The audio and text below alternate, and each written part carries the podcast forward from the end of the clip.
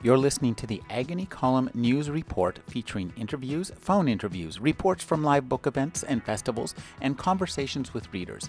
You can find additional news, interviews, book reviews, and more five days a week at the Agony Column website at trashotron.com slash agony.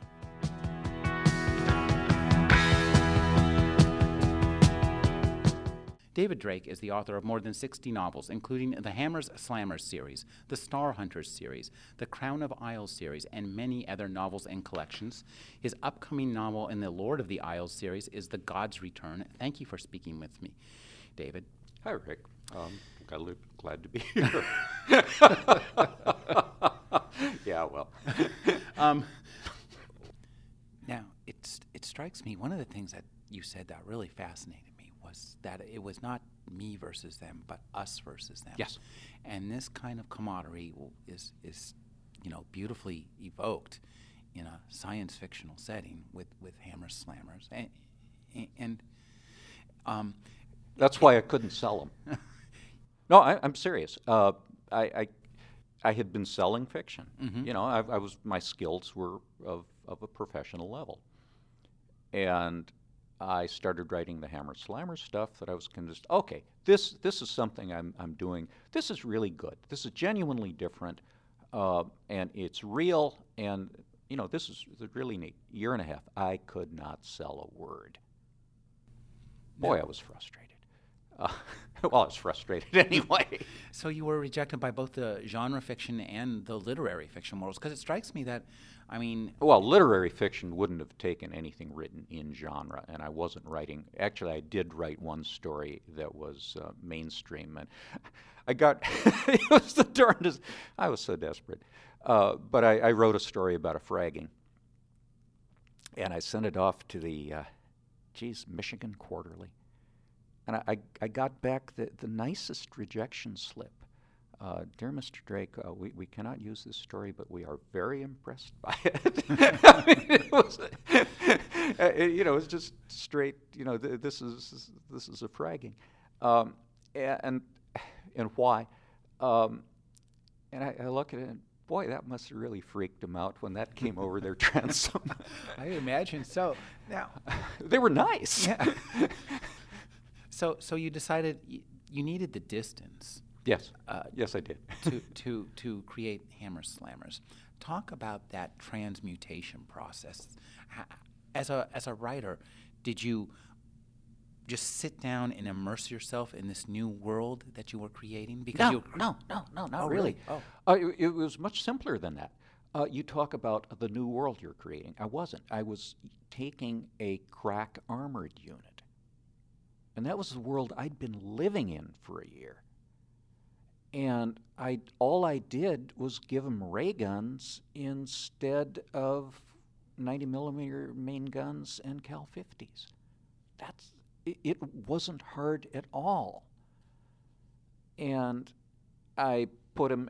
The the only difference was I made it a mercenary unit um, rather than you know something happening on a single planet. Um, and, and, that that's a, a common trope in science fiction. I mean, mm-hmm. Andre Norton did it extremely well. Uh, Jerry Pournelle uh, did it a little later. Um, very, very good work. Uh, Clash by Night by uh, Henry Kuttner and um, C.L. Moore in 1943. I mean, you know, the, the, the, using a mercenary unit rather than a, a national army is, is, you know, perfectly standard in the field. Uh, that's the only difference. Um, well, know, there's one other difference too. Uh, the enemy. The enemy is them. the enemy is always them. And I, in the Hammer series, the enemy is almost invariably uh, lower technology human colonists. That somebody has hired a, an expensive tank unit to go deal with lower technology, f- you know, frequently revolting peasants. And so that's not so very different either, is it? no, it's not. Now, Uh, and and as I say, these stories did not sell. uh, did they, they didn't sell to like the magazine of fantasy and science fiction, or No. who was that? Now, had you sold to where? yes, I'd, I'd I'd sold to Analog. I had sold to magazine of fantasy and science fiction. Uh, I they they were bounced. Actually, it was a funny one. Um, the editor of Analog, uh, Ben Bova, quite a good guy, uh, who'd bought story from me and bought other stories from me later. But uh, his rejection slip was, well, we've got Joe Haldeman and Jerry Pournelle doing the same thing, and I don't think we need a third of these. Uh, the, the notion was that Jerry Pournelle's Falkenberg's Legion and uh, Joe's Forever War and my Hammer Slammers were all the same. And the only similarity they actually had is they were all war stories written by people who'd actually who actually were veterans. Mm-hmm. Uh, that was the only similarity. But it was as this was really very new in Mhm. the early 70s. Sure, sure. This uh, nobody had ever seen anything like this before because coming out out of a well, except Will Tolkien came out of World War One.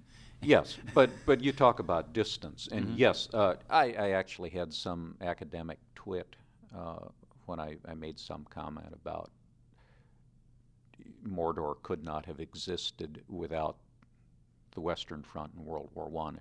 Oh well, there's much more to it. We was talking about the Black Country, and I, you you idiot. You, you- you've never been in a war. You've never been a veteran. You cannot conceive of what that did to Tolkien. It's really obvious to another veteran what it did to Tolkien. Especially since he was a scholar.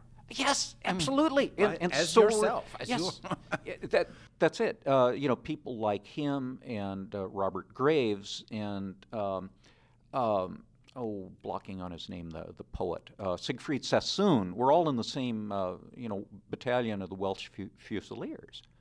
Yeah, you you bet. Uh, must have been not terribly dissimilar, actually. It, how? Where? When did Hammer Slammers first get published? Who did it, and what did they say to you? Oh, that's that's an interesting story. Um, I'd, I'd been writing the stories, and they'd been being bounced. And one of the places that had bounced them was Galaxy magazine. And the editor of Galaxy was fired, and you know, it was Ejler Jakobsson, who was in a field that has had a number of bad editors. He's arguably one of the worst editors in the field. Uh, I, I don't mean because I mean you, you know th- this is a man who took over from uh, from Fred Pohl in 1943 and then took over from Fred Pohl in 1970. And you know he was terrible both times, and Fred was a wonderful editor both times. And you know I that's neither here nor there though. But um, his assistant, however, had recommended purchase of the stories. Mm. His assistant was Jim Baen. Well, Jakobsson was fired, and Jim Bain became editor, and he then ran around and uh, got back a number of stories whose whom he had recommended to purchase, and um, Jakobsson had rejected. And uh, years later, I, I thanked Jim for that, and he said, "Oh, David, uh, Jake rejected much better stories than yours." Uh, he, he, he rejected uh, an Ursula Le Guin story the day before the revolution that went on to win the Nebula. I mean, he was really a terrible editor. I guess so. Uh, but uh, you know, Jim got the the first two Hammer stories back, and um, he admitted to me after the fact he didn't like him, didn't like him, didn't understand him. Uh, they're written with a flat affect, Mm-hmm. and I, but they were literate. Mm-hmm. He, they would fill pages that he would not have to spend a lot of time rewriting. Mm-hmm. And at the time, Galaxy had payment problems, so they were not getting stories from people who could sell elsewhere. Mm. And um, A matter of economic necessity. Yes, le- exactly. led you to the creation publication of Hammer Slammers. exactly. And later, Jim and I became close friends and all that. But um, no, he bought them simply because he had pages to fill that he couldn't send out a magazine with blank pages in it. It was really that simple. And uh, I wrote three other stories while in the series while Jim was editor. Uh, he bought one and rejected the other two. The fact I kept writing them indicates that there was something more going on than me writing for money, Mm. although I didn't know what it was. Uh, as I say, it was therapy. But I, I didn't appreciate that at the time, but I did it. Now, you were a lawyer when you Yes, were I was. I, I was assistant town attorney for the town of Chapel Hill.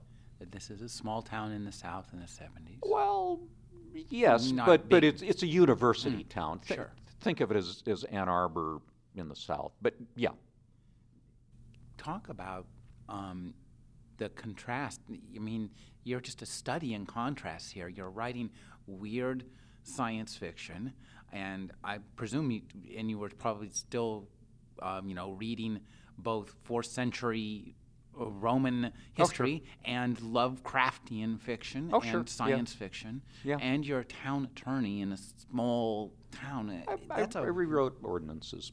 Um, you know, if, if they needed changes in the dog ordinance, um, that was me. Uh, you know, if there was a development question, that was me. Um, you know, it, it was very much. It was not criminal work. I mean, you know, that that was not my job. I I was police attorney for a bit. I actually wrote the uh, the policy that got the Chapel Hill Police hollow point bullets. Uh, highly qualified, I would say. well, too. I, I, I was yes, I, I got along fairly well with the uh, with the police, um, but uh, I, I've, I've had people ask, "Well, did you use a pseudonym?"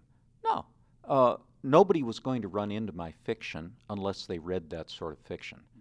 So y- you were self-selecting for people who would not be offended by what I was writing and saying, now and I didn't care. I mean, that's that's the other thing, but I didn't care. Talk. Uh, did you do this in the morning before you went to work? After work? Uh, after work, yeah, most, mostly after work. Yeah, um, I I would sit in the evening, and uh, but but it was really a. Um, it, it, this was a hobby. I mean, it was something I did. I I wrote a bunch of stuff. I didn't. Um, I didn't. I, I was not a serious writer in the sense that uh, a number of things I wrote I never bothered typing up even to sec. I, I wrote holograph. I wrote longhand. Um, a lot of things I didn't ever bother typing up. Some of what I did type up, I didn't um, bother trying to put into final form and, and send off anywhere. Occasionally, I would finish a story uh, and then I would send it somewhere. I um, I would because I had been writing effective horror fiction. Uh, I started getting what amounted to commissions, or somebody would say, "Hey, I'm opening a um, an original anthology. Can you do something for me?" Uh, I remember it's kind of a funny story too. Um, I um, wrote a Lovecraftian, literally Lovecraftian horror story for Ramsey Campbell you know, for New Tales of the Cthulhu mythos, Cthulhu, but it's it, Lovecraft explains that it's pronounced Cthulhu. Uh, boy, you can say that. I can't even. I can't even imagine saying it that. takes practice. uh, I have it- that book actually. well, he, he was actually uh, asked, um, well, why, if if you s- pronounce it Kludul, why don't you spell it that way? And he said, oh, that's the peop- that's the way the people in my dream spelled it and pronounced it. So, you know, I, I pass that on for what it's worth. Uh, but um, it took me five months to write that short novelette. And uh, I had just sent it off, and I got a phone call in the evening from a guy named Roger Elwood, who was starting Laser Books. Well, I And remember laser books. Yes. I used to buy a lot of those. Well, uh, they destroyed the careers of quite a number of people. and he tried to give, I, you know, this is 1976. Mhm. He, he tried to give me a contract to write two novels. And I refused it, not because I thought it was a bad idea, but it had just taken me five months to write a novelette. I did not think I could write a novel. And you can't cheat an honest man. I mean, I, I looked at my skills and I said, my skill set is not sufficient to permit me to do this in a respectable fashion. Therefore, I've refused it. And so you stepped with your right foot out of the Yes, exactly, exactly. And and you know, you, you look like at, at people like Tom Monteleone, who yes, there his first novel is, and you know, look where his career has gone. A- And, and I mean, it's it really was that that simple. But yeah, uh, everything is a choice. Everything is a choice. Now, now you've written a, a lot of kind of heroic fantasy, yes, I have. Or maybe Oh, heroic. but is- no, no, is- both, both. I mean, I mean I've, I've written Tolkien-esque fantasy Mm-hmm. and I've written uh, Robert E. Howard-ish fantasy, both. But yes, Uh, talk about that kind of fantasy and how your experience in Vietnam plays into that and gets transmuted into that kind of setting because you know we think of fantasy and we think of you know like you say Tolkien and Robert E. Howard. Mm-hmm. Uh, tell us how the 20th century gets turned into something before the first. uh, that's that's interesting. Um, yeah, I um, all right. My my undergraduate background was history and Latin, as I Mhm. say, and um, I'm not so much. I am not so much a historian as an antiquarian Mm. of stuff. Uh, you know, I get That's how Lovecraft described himself. Well, yes, but that's actually correct, and it's it's very different. Uh, it's a very different mindset. Uh, it's the the difference between Polybius on the one hand and Dionysius of Halicarnassus on the other. Uh, are you writing history, or are you writing down really interesting, neat bits about the past? A- and and that's a completely different attitude. Mm, Uh, mhm. A- and it isn't that one is right and the other is wrong, but it is noteworthy that the, the formal historians are generally, even the very good ones like Thucydides and Polybius, are trying to hammer reality into a template that fits their model. Mhm. Uh, whereas the antiquarians are likely to include information that the historians would exclude, but which becomes valuable for a later generation which has a different paradigm. Mhm. And so there, eh, eh, eh, and you you do unfortunately have the fact that the uh, the antiquarians may well be suckers. You know, they, they may be believing nonsense, but uh, it's I find this very funny. Uh, we know that the Carthaginians sent uh, a ship, a, a group of ships around. You know, they, they actually circumnavigated Africa Mhm. uh, from the Suez, from the eastern side around uh, uh, Indian Ocean, Atlantic Ocean, and then up into the Mediterranean. We know they did that. And we know they did that because the account is given by Strabo, uh, a Roman historian. Mhm. Uh, but Strabo is giving it as an obvious lie. Mm, interesting. this because he knows it could not be true because of what they say about the position of the sun. And this could not be true. Well, what it means to us is they were below the equator. And Indeed. Uh, they were accurately depicting what the sun looked like from below the equator. But because Strabo had never been below the equator and no one he knew had, he thought that the thing that actually proves they did what they claimed was false, and he gives it as a lie. And so there, there's where the historian is, you know, if it weren't that he wanted to make this obvious lie mm-hmm. obvious, he would have simply dropped that information because it couldn't be true. Mm. You know, there's where the historian is a problem, and the antiquarian uh, will give you stuff that this is kind of a weird thing to be talking about on a. Uh, but anyway, it, it's something no, that fascinates it's, me. It, it's, uh, it's, very pertinent, and I'll tell you why. I, I was looking at S.T. Joshi's work, mm-hmm. uh, and, and one of the things he's very interested in is the worldview of writers. And your worldview is ha, has some really startling, you know, high points on it that are uh, extremely wildly contrasting. High points or low points, as the way you may, you may decide to choose. Yeah.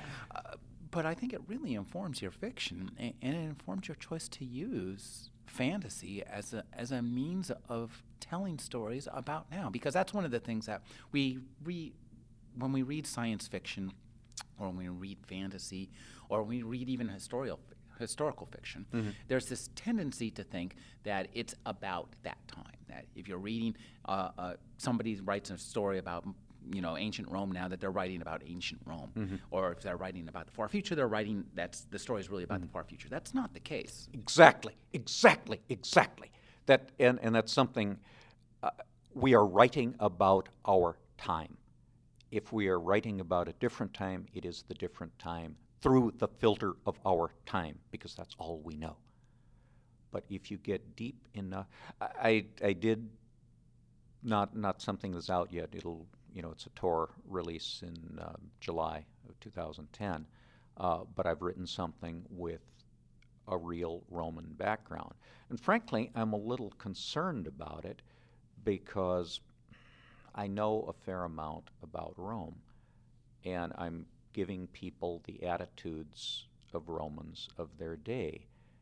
And um, this isn't always politically correct. It isn't always very nice. And as I say in the preface, uh, there's going to be a lot of references to servants. Servant means slave. And uh, you can have good masters and bad masters, and nonetheless, you are talking about what was under Roman law furniture with a tongue.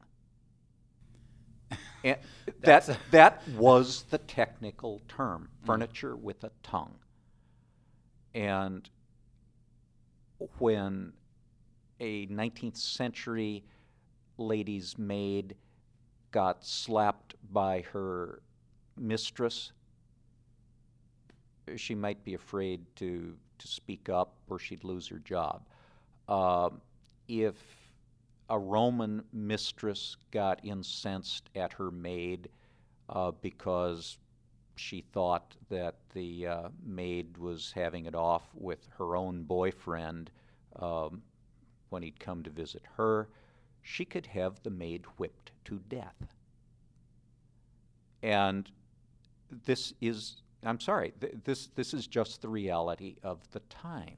And your worldview decides to reveal that to us and talk about it because I've read, I mean, we've read lots of Roman history that hasn't included that. And so this is a part of your, this is a choice on your part too. It's not just history. It's a choice on your part to look at that part of the history and say, this is really what happened. Yeah, and, and I'm not writing, look, I'm not trying to write a book to say that slavery is bad any more than I was writing stories to say that war is bad. Mm-hmm. But if you show the reality, uh, people will understand that it's bad. What they won't always understand is that you know it's bad. And in the early 70s, when the Hammer stuff started coming out, I had a lot of people uh, who considered me a monster because I was writing about these horrible, horrible things and I didn't understand that they were horrible. I understood pretty well that they were horrible. I'd been there, thank you. uh, but I didn't nobody had had to tell me that you know watching a, a gut shot girl bleed out was horrible. Uh, she'd been hauling rice for the VC, and her escort shot at uh, Thunder Run at a, a, patrol, and the patrol shot back, and um, the escort got away, and the girl, who was simply a 15 year old from a village who was being forced to push a bicycle loaded with rice down a stretch of road, was gut shot and she died. And, you know, um, that's horrible. And would the patrol have done the same thing? Yeah, yeah. They were shot at. They, you know, she was an enemy. It's they were they happy that they'd killed a girl? No, but that's that's what happens in the situation. I would describe things like that, and I would not say, and this was horrible. Uh, well, the readers, the ones who weren't vets, certainly realized it was horrible, but they assumed because I didn't say so that I didn't know that. Hell yes, I knew that. Um, but it's that flat affect. Mm-hmm. Um, the confusing the author and the narrator. Yes. And the storyteller. Yes, yes. But, but that's, that's absolutely standard, and it is standard in any group, but it tends to be particularly the ones who are holier than thou. Mm. Well, it's also, I mean, by keeping that flat affect, it makes your fiction more durable, through, more readable now than it might have been. Yeah, uh, ac- actually, it's it's not an accident that the Hammer stories have been in print ever since you know their first book publication. Um, you know, there there has never been a time those have been out of print, which is really pretty remarkable. We're talking 30 years. in a small way, I was an innovator. I wanted to ask you about uh, a man you mentioned earlier, Karl Edward Wagner. Mm-hmm. Um, tell us what happened to Karl Edward Wagner. He was a remarkably, remarkably talented man. Yes, he was. Um, but he, in the end, booze, Jack Daniels. No, it's really that simple. Jack Daniels. Uh, he he drank himself to death. He drank himself out of the capacity to write connected narrative. His last novel uh, came out in 1978. By the time he died in 1994, he had made a number of attempts at writing a novel, and had they had all petered out at 20,000 words or less. Uh, the and I was there the whole time, and I don't understand. But he, I think, I mean, you know, Karl always drank, mm-hmm. but you know, this this does not make him unusual. Um, I think that he found himself unable to continue writing, and then the drink took over rather than the other way around. I, you know, I, I in the late 70s, when his capacity to write novels stopped, I do not think that it was the booze at that point that prevented it. Um, but the booze became all there was. Uh, and he used, he used other drugs also, but that was not. Um, it, basically, his drug of choice was Jack Daniels. It's really that simple. Talk about his work as a fantasist, and, and you know some of your relationship with him because there's a there's not dissimilar. I mean, he has a very, uh, I'd say, uh, my foot land came out on the right foot instead of the left foot uh, perception as well. Yeah, uh, there are there are a lot of differences as well as similarities between me and Karl. He always intended to be a writer. Mm-hmm. Uh, you, you, know that was his focus. Uh, he stayed out of Vietnam uh, very consciously by going to to medical school. That was the one thing, uh, medical school and divinity school. Mm-hmm. Those were the, the two things that they would not draft you out of. Mm-hmm. And um, so he, you know, that was a conscious decision on his part. But he all he wanted to be an MD, and he, as as a friend of his from um, uh, from Kenyon College pointed out, uh, you don't have an undergraduate major from Kenyon and wind up with enough pre med courses to get into pre med or to, to get into medical school at UNC unless you're really working at it. And, and he did. Uh, he wanted to be an MD and he wanted to be a writer. And he very consciously set out to do both those things and did them. Um, he was writing heroic fantasy. Uh, his, his starting place was uh, the Robert E. Howard's fiction, but he always emphasized that it was 19th century romantic literature. Uh, Byron, uh, Maturin, uh, Charles Maturin, the, monk, uh, this sort of thing that was informing his view of heroic fantasy. And uh, a very highly educated man, a very intelligent man, uh, very knowledgeable on pulps, and an extremely impressive person in, in all senses. But what happened was he went to drink. And by the time he decided, he got disgusted with heroic fantasy because I think, and a friend of mine who's cataloged his letters emphasizes this. Uh, he became disgusted with the low quality of the fans he had writing heroic fantasy. Uh, Interesting. He wanted readers who could engage him at the level he was writing at, which is Byronic, and I mean, yes, that's that's, yes, yes. that's a high level of literature, and that's not the same as as Robert E. Howard. As much as we like Robert E. Howard, he was not all. All, absolutely, absolutely. And so at, at every convention, there'd be some 18-year-old with a skin of wine who'd tell Karl he was just the the greatest thing ever and there was always this this string of 18 year olds, and it was always the 18 year olds, and and they were going to write the goodest thing ever themselves, and uh, that I think as much as anything drove him out of heroic fantasy, and he started writing horror. He'd always written some horror.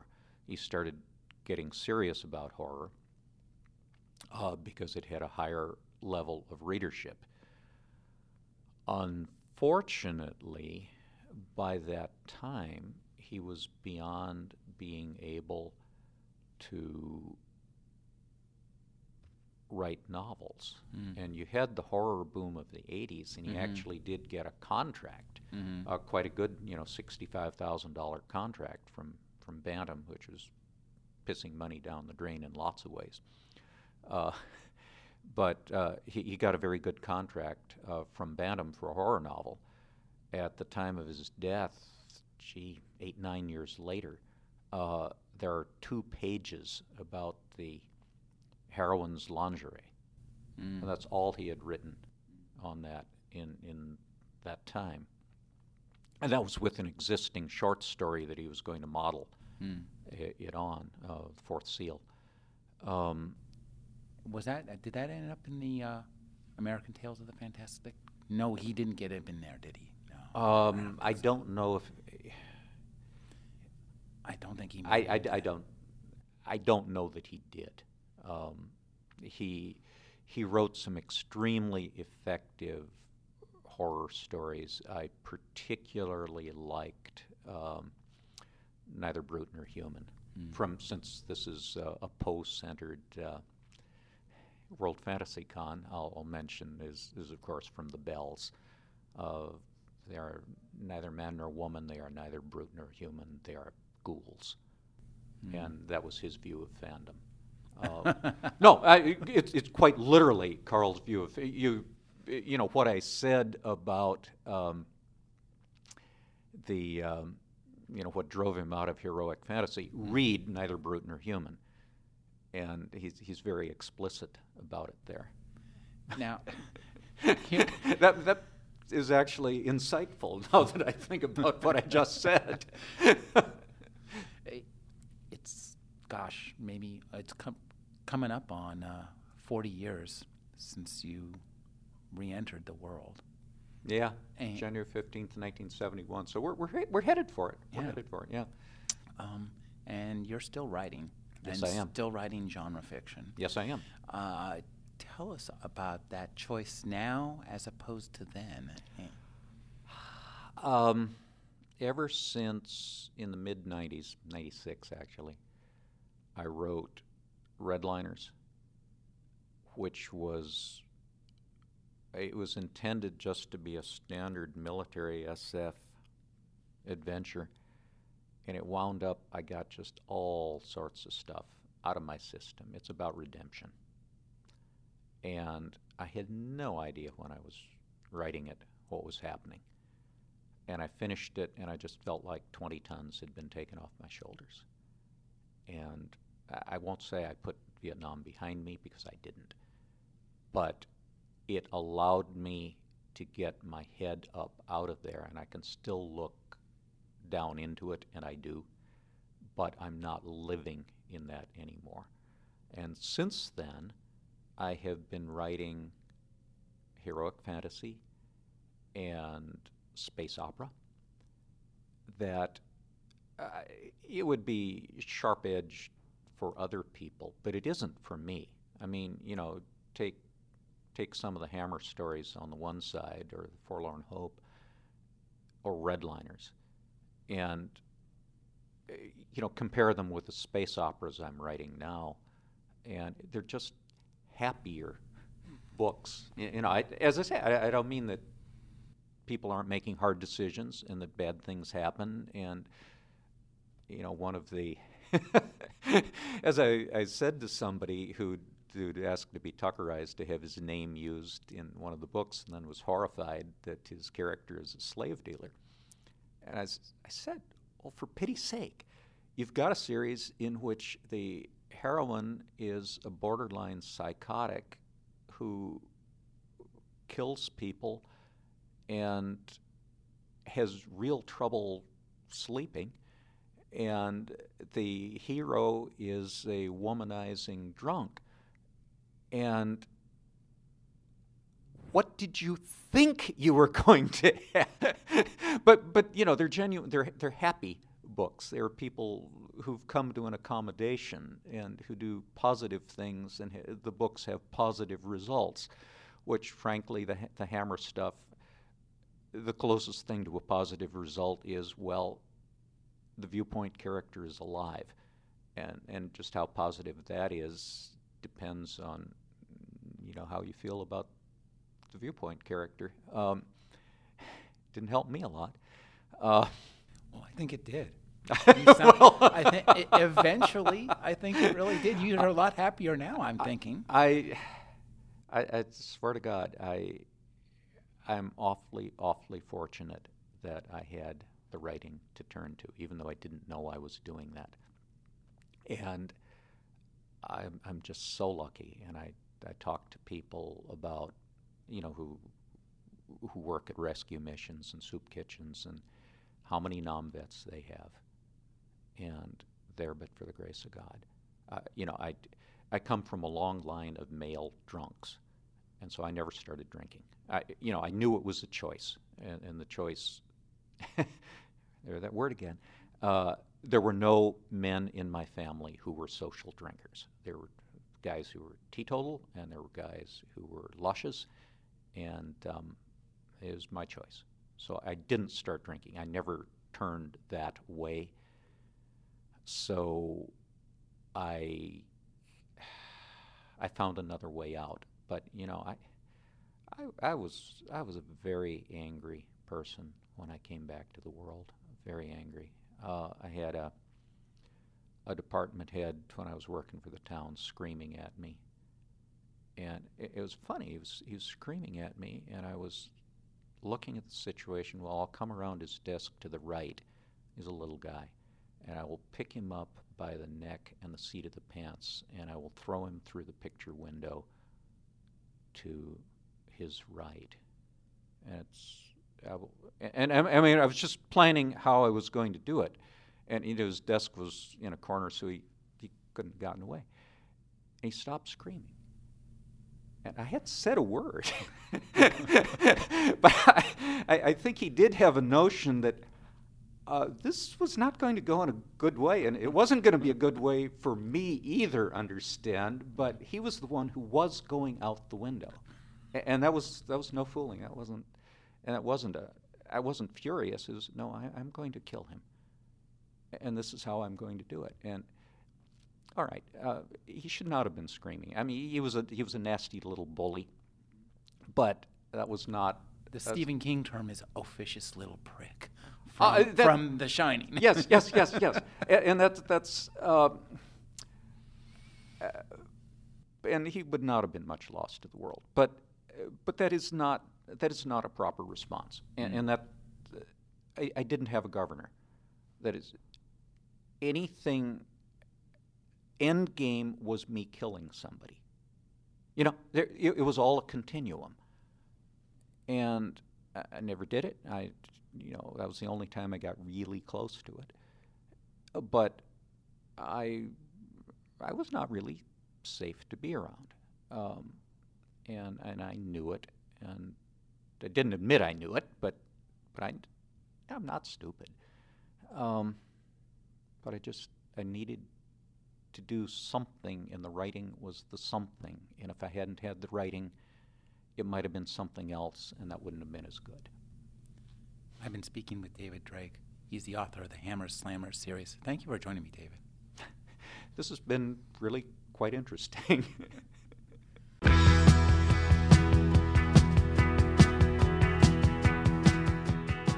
You're listening to the Agony Column News Report featuring interviews, phone interviews, reports from live book events and festivals, and conversations with readers. You can find additional news, interviews, book reviews, and more five days a week at the Agony Column website at trashotron.com slash agony.